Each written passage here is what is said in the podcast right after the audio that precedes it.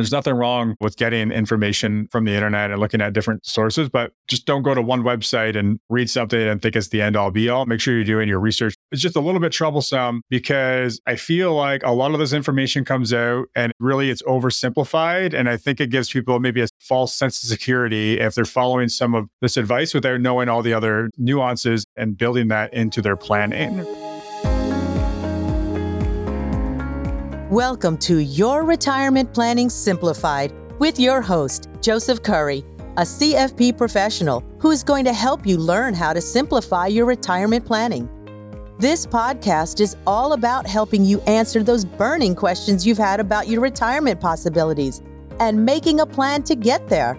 Through retirement planning education, resources, and expert interviews, Joe will help you get clear on your retirement vision, how to simplify it, and what you'll need specifically to achieve or maintain your financial freedom. Ready to live out your retirement dreams and create future opportunities for the ones you love? Then let's get started.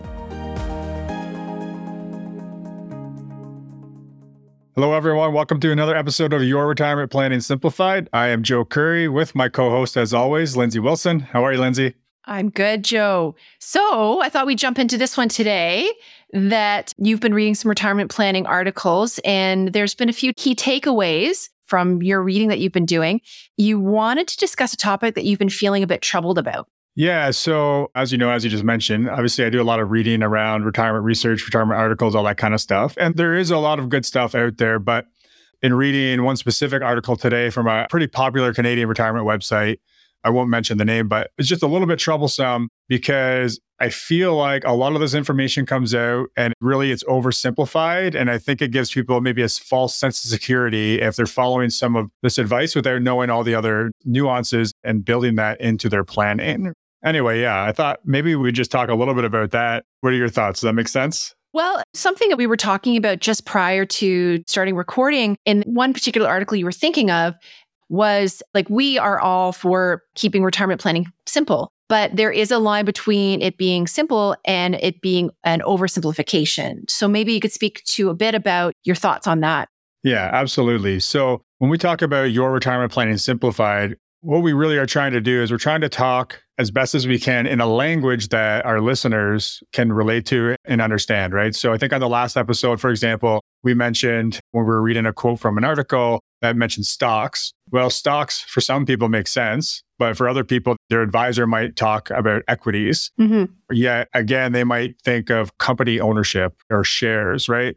So it's trying to educate people on some of the jargon in our industry so it's understandable. Absolutely. And trying to do concepts. So with our clients, you know, with our guardrails, which we've borrowed from Matthew Jarvis. I mean, the reason I love them so much, aside from it's a really good plan for retirement income, like moving forward for clients, it's also visual so people can actually understand it, right? So when we show someone that in a client meeting, they tell us how much easier that is to understand rather than a 90% success rate or some other kind of language that really doesn't tell them if they're going to be okay or not. So that's kind of what we mean. Yeah, dollar figure is clearer than a percentage. Like that's a more tangible way of understanding your portfolio. Yeah, absolutely. You got it. So, in thinking about this particular article or any of the articles you've been reading recently, were there any key takeaways or what was good in some of the articles you were reading? Yeah. So, specifically, this article is talking about how much retirement income can I generate from this amount of money, which is something we've talked about in the past. So, it's a great article. It's a question a lot of people are asking because they want to know what kind of income can I expect in retirement. And so they talked about a few of the different variables. So, you know, how long are you going to live will play a factor. What kind of return are you going to get? It's going to play a factor. Are you including inflation in that? And how's that going to affect the outcomes? Is it taxable? So coming from a RIF, for example, RRIF, a registered retirement income fund, or is it tax free? Maybe coming out of a tax free savings account. So those are some of the good things They we're taking into consideration, some of those variables. How about the not so good? Well, at the end of the day, they kind of mention how there's all these variables, but then they, I think, using their languages, we could really boil it down to two things, which is how long will you live and what is your investment return going to be? So, what's problematic about those two?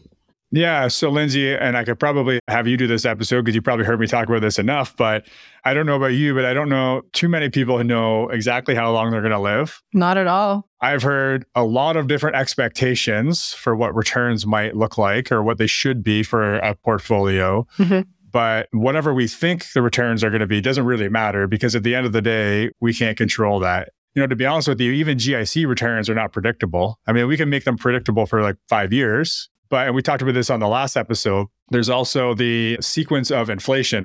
The amount of return we're getting after we adjust the cost of living up for inflation, even if we have a five year GIC paying 5%, we don't really know how much of that is going to be a return above or below inflation. So we have no predictability on returns. I guess maybe a few other things that we need to think about when we're trying to make things so simple. And we've talked about this a lot, even lately, the sequence of return risk. So I just talked about the inflation. We did a whole episode on the variable inflation or sequence of inflation risk. We talked about sequence of return risk, which is our portfolio might be bad in the early years. We might get it perfect. You know, we predicted a six or 7% return or whatever the number is we might get it perfect, but those returns are going to come at different times. We're going to have good returns and bad returns is going to average out. And when we get those returns is going to matter a lot.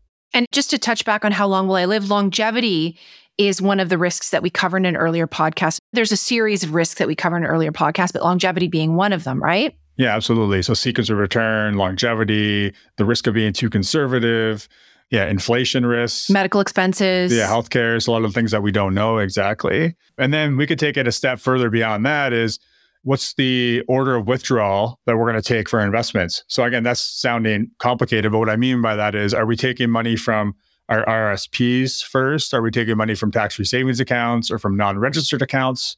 Are we blending those out? So at the end of the day, is this income coming after tax or before tax? Because a portfolio that's going to generate me $50,000 of retirement annual income that's before tax or after tax is really different. There's a big difference there. What actually ends up in my pocket if I'm trying to figure out what my budgeting is for retirement. The point I'm trying to make here is there's a lot of factors that go into a retirement plan. And also, we mentioned this on the last episode, I believe, is that planning is not a one time event. So we can't just plug some numbers that we don't even know the actual answer to into a calculator to tell us how much we can spend in retirement because it's going to change the next day. It's going to be wrong. So we need a plan where we're revisiting this on a regular basis and updating. And so I'm not saying there's no good information in that article because, like I said, they did talk about some of the variables, but it just to me seemed like an oversimplification where it's just saying if you just plug in how long you're going to live and what return you're going to get, you're going to know how much you can spend from your portfolio in retirement and not run out of money. And I feel like if people are reading that, it's going to make it sound like, well, I could just do this on my own and running those numbers. And then they're potentially in for a big shock halfway through their retirement. To me, just a little worrying. And I just kind of wanted to rant on that a little bit to make sure that, yeah, people understand that there's a lot that goes into it. And there's nothing wrong, you know, with getting information from the internet and looking at different sources, but just don't go to one website and read something and think it's the end all be all. Make sure you're doing your research if you're going to try and do this on your own. Absolutely. And I'll, of course, link to the retirement risks podcast in our show notes so that people can take a look at some of the complications that can arise. And of course, we have our retirement navigator, which is a simplified retirement planning tool, but also, you know, walks you through all the steps in, in planning for retirement which I'll also include in the show notes as well. Yeah, it's actually a great resource for people to start working through some of their own planning and getting an idea of all the things that they need to consider. Absolutely. The last thing I'll say, Lindsay, is just a bit of a teaser. We have lined up our next two weeks after this are going to be a part one and a part two of basically some more risks in retirement. That's right. Yeah. Okay. Great. Well, thank you, Joe. Thank you, Lindsay. Investment services are provided through Matthews and Associates Investments of Aligned Capital Partners Incorporated, an approved trade name of Aligned Capital Partners Inc., ACPI. Only investment-related products and services are offered through ACPI slash Matthews and Associates Investments of ACPI and covered by the Canadian Investor Protection Fund. Tax planning, financial planning, and insurance services are provided through Matthews and Associates. Matthews & Associates is an independent company separate and distinct from ACPI slash Matthews & Associates Investments of ACPI. Matthews & Associates are not licensed tax professionals, and you should consult with your tax advisor before acting on any recommendations. Thank you for joining us for this latest episode of Your Retirement Planning Simplified. Be sure to tune back in for the next episode, and until then, We're here to help you simplify and succeed in your retirement planning.